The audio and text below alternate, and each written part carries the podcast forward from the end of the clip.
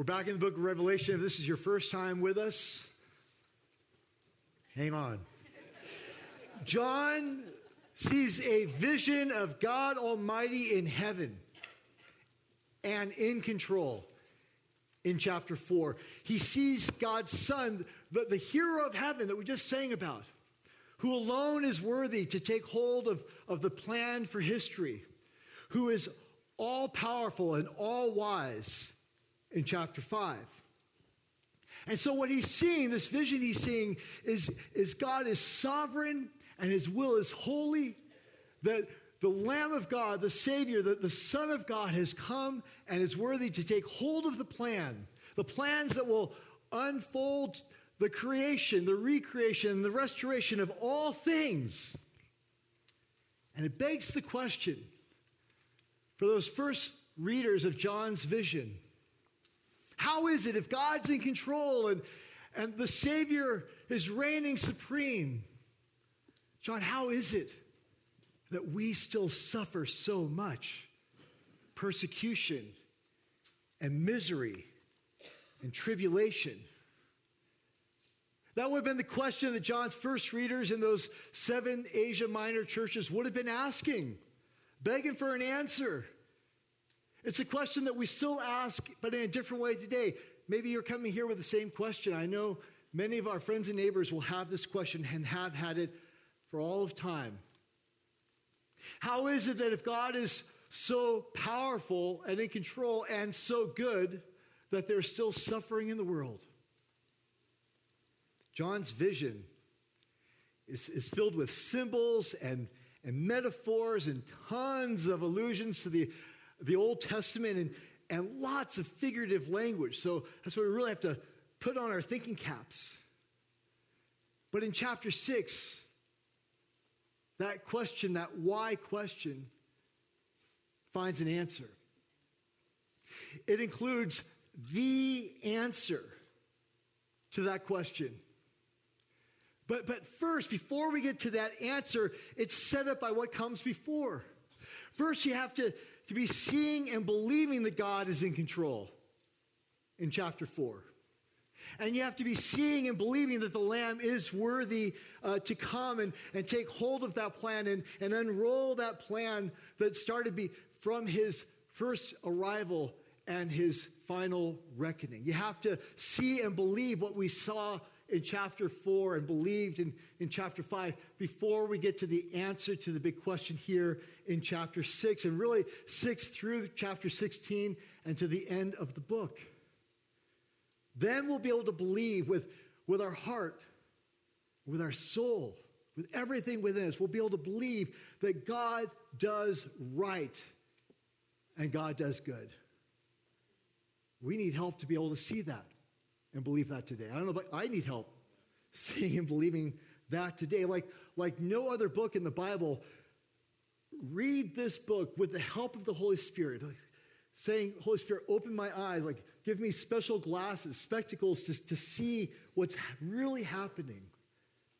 Then, like no other book in the book of, of the Bible, Revelation helps us see the past and present and future events in order to believe the answer that he's given us here and to make our faith stronger. Now, again, I want to warn you this is not a easy breezy, light, and airy sermon. Okay? Hang on. We're going to be looking at the four horsemen of the apocalypse. Raise your hand if you've ever heard of the four horsemen of the apocalypse. Okay, so we're, we're somewhat familiar with this subject matter.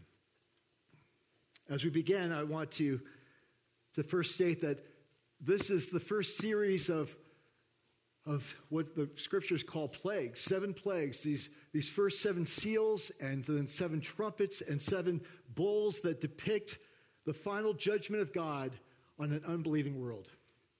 So, what we're going to do is I'm going to read a little bit and then talk about it, and then read a little bit more, and then stop and pray for help and talk a little bit more and preach a little bit more. And we'll just walk through this passage together. Verse 1. Now I watched when the Lamb opened one of the seven seals. And I heard one of the four living creatures say with a voice like thunder, Come.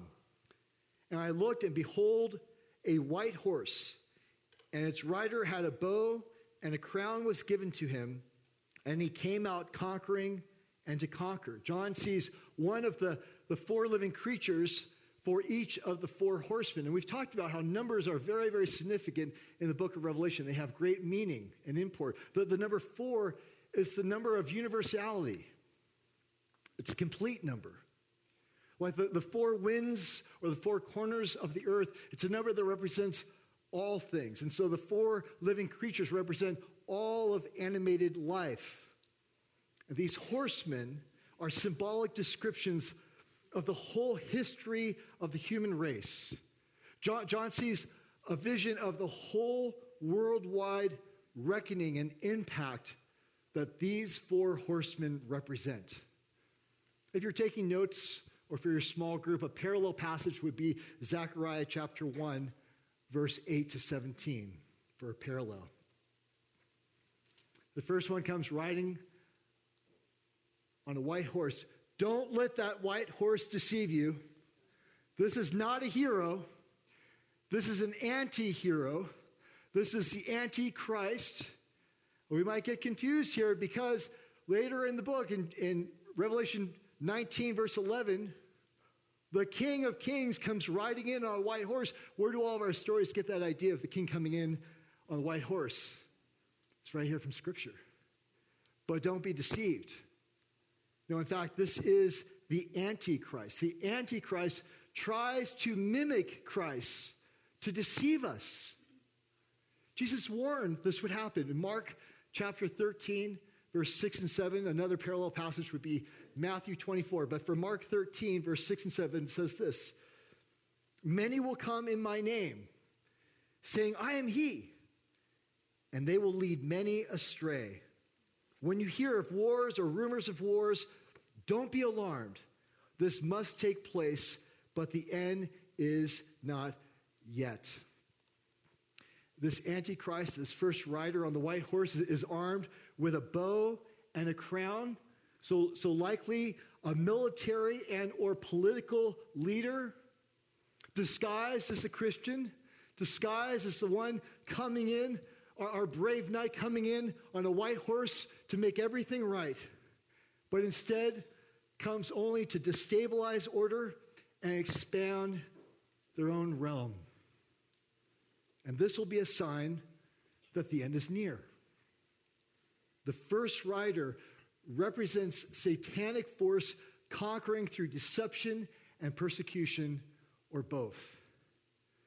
Don't, don't leave yet. Don't, there's more. People are like, gosh, what did I get into?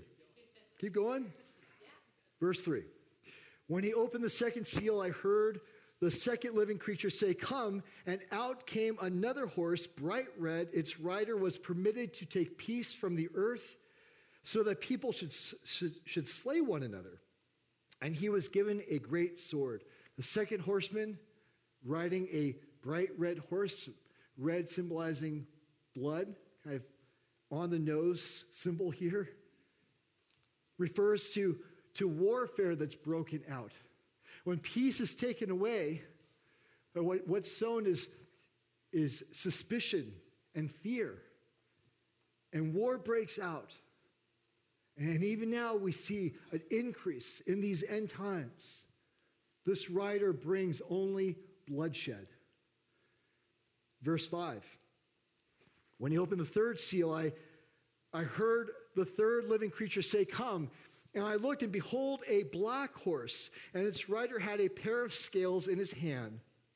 And I heard what seemed to be a voice in the midst of the four living creatures saying, A quart of wheat for a denarius, and three quarts of barley for a denarius, and do not harm the oil and the wine. Remember, these are this is a vision that John's seeing, experiencing, trying to record. The third horseman on a black horse carries scales for, for measuring grain. And we see here that this grain, food, is at an incredibly inflated price, representing scarcity of resources and injustice in times of war? What happens when there's strife and war? People wonder where's the food? Nations like our own will drop food, but where does it go? It goes to the rebel leaders, not to the people. That's what we're seeing here. We see in the time of war, this is resulting from the, the second horseman taking away peace. So, so war devastates food supplies and it devastates the environment. And along with that is, is the breeding of greed and abuse of power that leads to hunger. The, the prices here noted are superinflation, 10 times the amount that anyone could pay. A middle class family could not support their family with these kinds of prices, let alone the poor will suffer and begin to starve. And not only is that unjust, what else does it say? Notice it says, the voice says, quote, do not harm what? Oil and wine. Luxury items. The luxury items for the 1%, oh, we'll make sure those are taken care of. We'll make sure the wealthy people and the powerful and the influencers will be cared for. I'm trying to make it relevant to you. Do you get that? Are you picking this up? Picking up what I'm laying down? Okay. Number seven, verse seven. When he, again, who are we speaking of? This is the Lamb. This is King Jesus. When he opened the fourth seal, I, that's John, heard the, vo- the voice of the fourth living creature say, Come. And I looked, and behold, a pale horse. And its rider, its rider's name was Death. And Hades, that is the grave, followed him. And they were given authority over a fourth of the earth to kill with sword and with famine and with pestilence and by wild beasts of the earth. Corrupt power leads to war, war leads to famine, famine leads to epidemic disease that ends up in the grave. You think, oh, terrible plagues and disease, the Black Death, that was from such a long time ago. We don't hear about pandemics nowadays, do we? Just this morning? This is human history. Between his first advent, between Christmas, the arrival of Jesus, and his final reckoning and his return. This is what the four horsemen represent. The four horsemen ride across history with devastating impact. Power, war, famine, death. These are things that we try to protect our children from understanding or, or hearing about, right? Oh, well, until Christmas when they get their first Xbox or PlayStation. Then they can play games. They play, play games of war and death Now, I said that there was a question that was answered, a big question. The big question of how can this be if God is all powerful and all good? Why is there still suffering? We haven't really gotten into the answer. Where's the answer to the big question of why? If God is so good and so powerful, why, John, are we still suffering? Put another way, if God is in control, then why is the world so chaotic? Look again at the text. Look at your Bibles. Do you see? Do you see it? Holy Spirit, help us to see it. This vision is in the throne room. Look at where we've been, chapter 4 and 5. It's in the throne room of heaven. What were we just doing when Rob started? We're like, how are we doing today? We're doing great. Why all the glum faces? This is like chapter 6. 10 minutes ago was chapter 4 and 5. They are in the throne room, but they haven't left. The, the four living creatures, they're the ones that are singing praise to God. Holy, holy, holy is the Father. And they, they are the ones calling, notice, they're the ones saying, Come to these horsemen. Look at the text. The first one is given, under the line given, is given a crown before conquering. The second one was permitted, underline permitted, verse 4, to take peace from the earth. It's given, underline, a great sword. And that quote about hyperinflation, inflated prices for the third one, it's given from a voice. John says, I think it's coming from over there by the throne, by the living creatures. Look at verse 8. Read it again. They were given, these four, authority over a fourth of the earth to do their worst. Now, do you see? When the Lamb is on his way, there is resistance and opposition resulting in misery, terror, and suffering. And ever since King Jesus was installed on the throne of the universe, the four horsemen of the apocalypse have been trying to take his people down, to divide people, to spread darkness over the earth. That's part of the answer. That's what these first four seals are teaching us, part of the answer of why. Paul writes in Romans chapter 8 that all of creation is waiting. He says, all of creation is groaning in anticipation to being set free when the king finally comes. Like everything is falling apart, Paul, Paul sees. Things are just completely going haywire. All of creation knows it. Men and women are in denial of it. But Paul says all creation is waiting for this, this violence rising.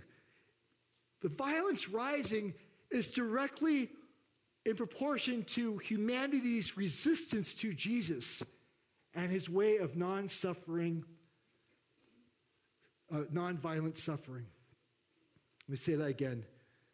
The violence rises directly with human, humanity's resistance to Jesus and his way of non violent suffering. Jesus predicted this again, Mark 13. Let me read verses 7 and 8. He said, When you hear of, of wars and rumors of wars, don't be alarmed. Such things must happen, but the end is still to come. Nation will rise against nation, and kingdom against kingdom. There will be earthquakes in various places and famines. These are the beginning of birth pains. And then he said to his followers, to his disciples, to Christians, he said, Be on guard. Be on guard. My friends, you have a choice. Our community has a choice. Our nation has a choice. The nations have a choice. Don't go the way of the Lamb, and greater clashes and conquering will increase. Don't go the way of the Lamb. The second seal opens to greater degrees of violence. And think about the horrible violence that mankind can come up with. Don't go the way of the Lamb, and there will be greater injustice and greater scarcity of resources. Be fighting for clean air and clean water and food. And number three, don't go the way of the Lamb. The rise of pandemics. Is God in control? And is God good? Yes and yes. Nothing happens outside of the sovereign will of God, but God is not the author of sin. That's on us. The answer to the question is this listen, God allows evil forces to inflict trials throughout the ages as both a consequence of sin or in order to purify and strengthen his church.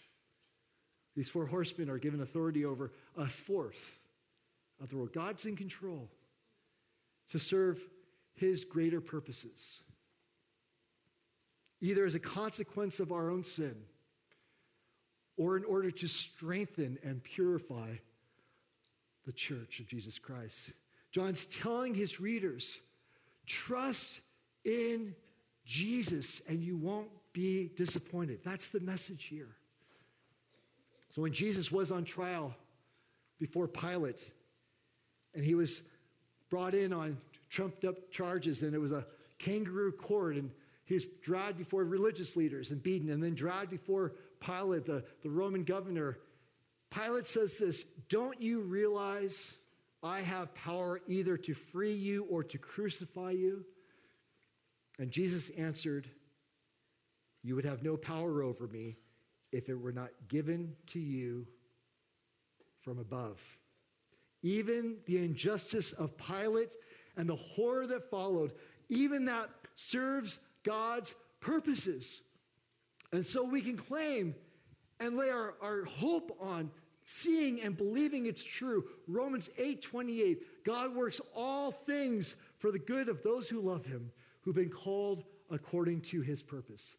That's the point of chapter 6 of Revelation.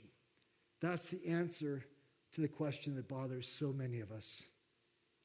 Whenever in history the church has been faithful to its call, bearing testimony concerning the truth, tribulation has always followed.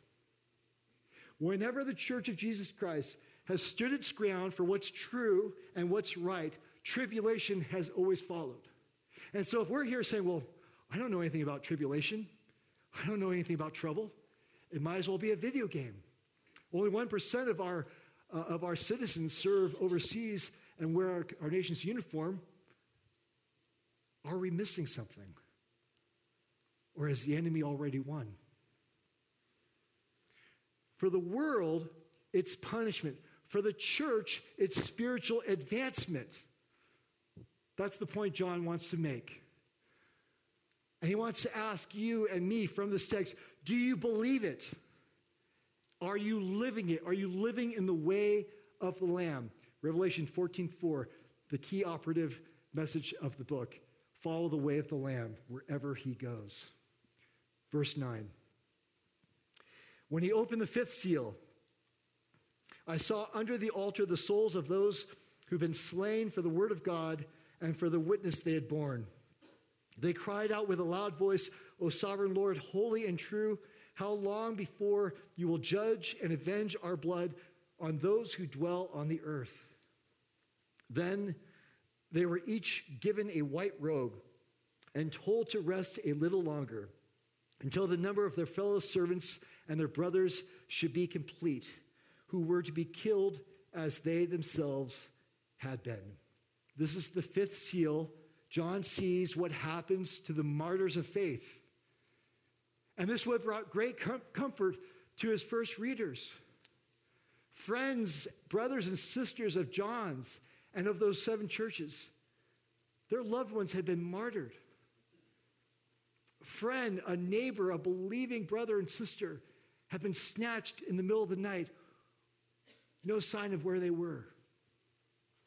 Friends, neighbors, sons and daughters of friends at church, snatched in the middle of the day, never to be seen again.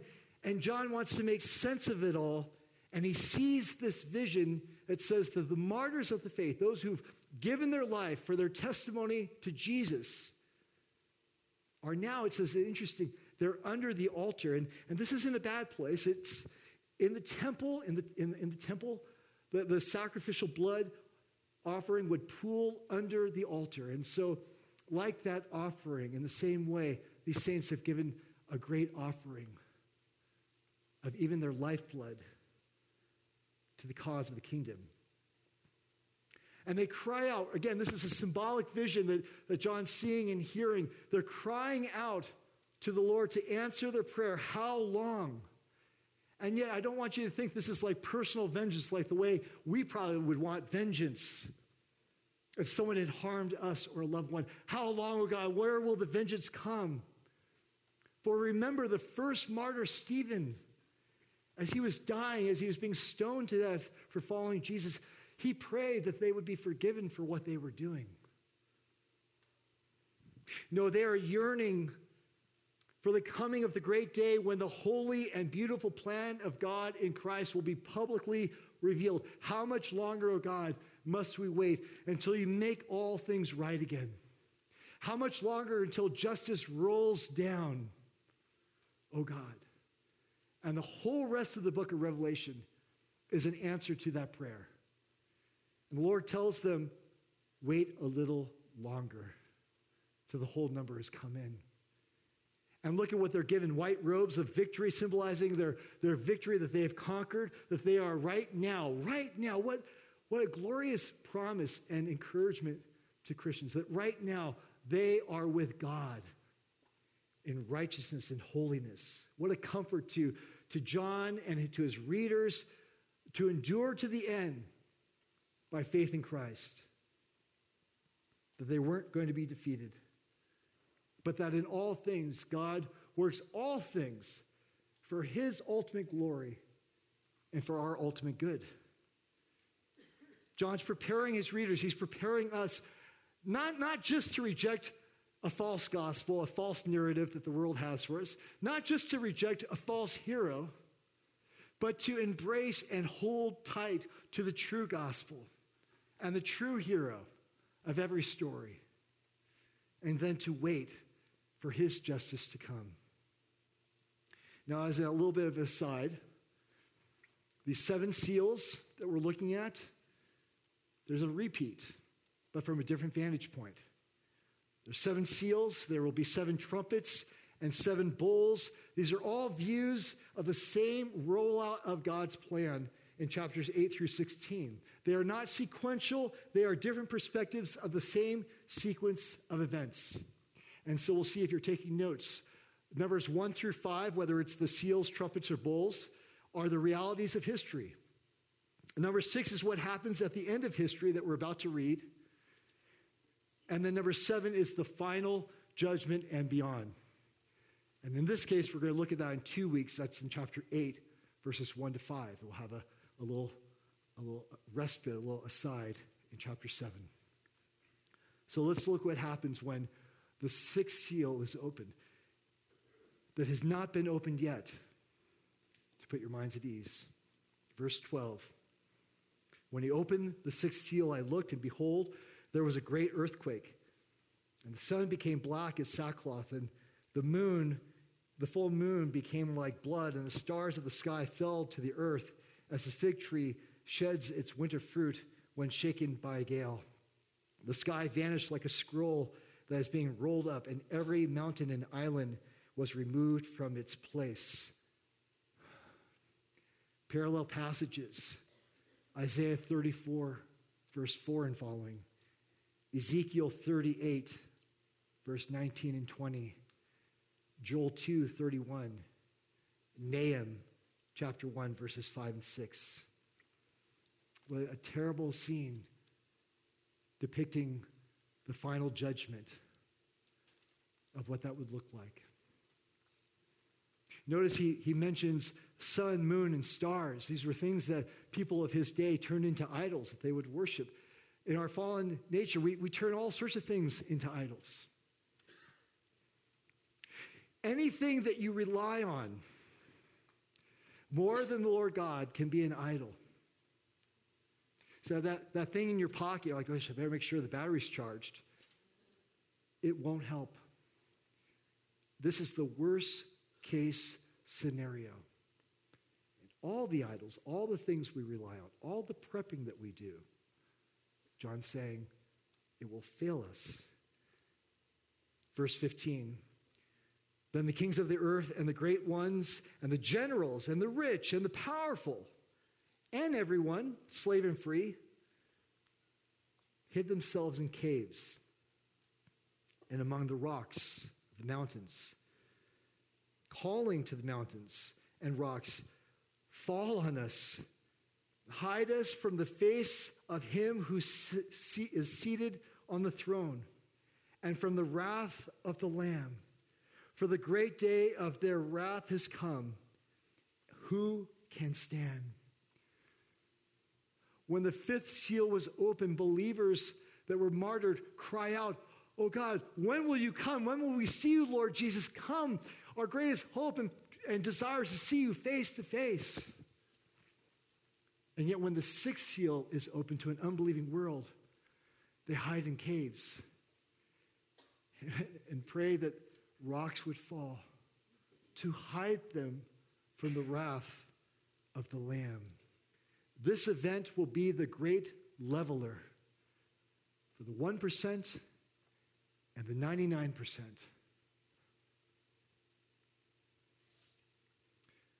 Look at this passage, 1 Peter 4 12 and 13. Peter's writing to Christians who are suffering. They get what we're talking about because they're in the middle of it. He says, Dear friends, do not be surprised at the fiery ordeal that has come on you to test you. Remember the two reasons why these things have happened for the church it's to test, to strengthen, to purify our faith. Don't be surprised as though something strange were happening, but rejoice inasmuch as you participate in the sufferings of Christ, so that you may be overjoyed when his glory is revealed. In the weeks after 9 11, I saw my first church packed, balcony full of people.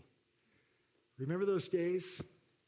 This is in Minneapolis. I don't know what it was like at SeaTac, but National Guard posted at all the terminals, the airport. And there was a, a, a dad, a husband, who uh, had started to come with his young family to church and wouldn't uh, release his children to Sunday school. He, he held them close. He wanted to meet with me. And said, sure, let's, let's meet. And, and he was an emotional wreck. I can picture in my mind right now his hands and, and sweaty. And he said, I haven't slept in two weeks. What are we going to do? I have to protect my children. I'm thinking of running to Canada. It's not that far away. Maybe we can hide there. He's asking me for wise advice. Note to self, sometimes the wisest thing is not to say anything at all. I don't. I, we talked. And what we landed on, himself landing on it, was there's no place to hide. Do you remember those days? No idea what would happen next. There's no place to hide instead of running to Canada, he started coming to a program we were offering called Alpha, which was a, a Christian discipleship program for, for non Christians, for young believers, for parents like himself who maybe grew up in the church but had lots of questions, the big why questions. Why is there suffering in the world if God's so good and God's so strong? And that's where he found shelter. You know, we have a saying the students know this really well.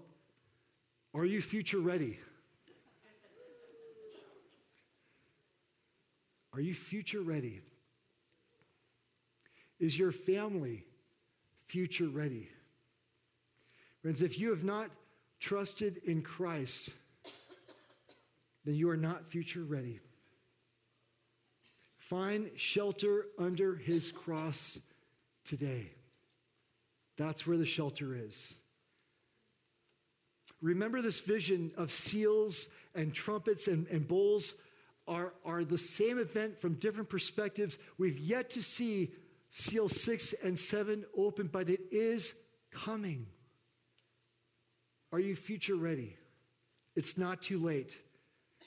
This is a preview of what's coming. And I wouldn't be surprised if some people, some people even watching online, turn it off. Maybe there'll be some that say, Oh, I don't want to go to that kind of church. That's exactly why I stopped going to church that preaches that type of stuff. Well, I'm here to tell you this is the God honest truth. And we are doing a disservice to people by just giving you, spoon feeding you, have, have a great day, here's how to be the best you, and not preaching the truth. And the truth is, this question has one answer. The question that the people will ask won't be about suffering. Look at the question Who can stand? That's the final question that the 100% will ask Who can stand?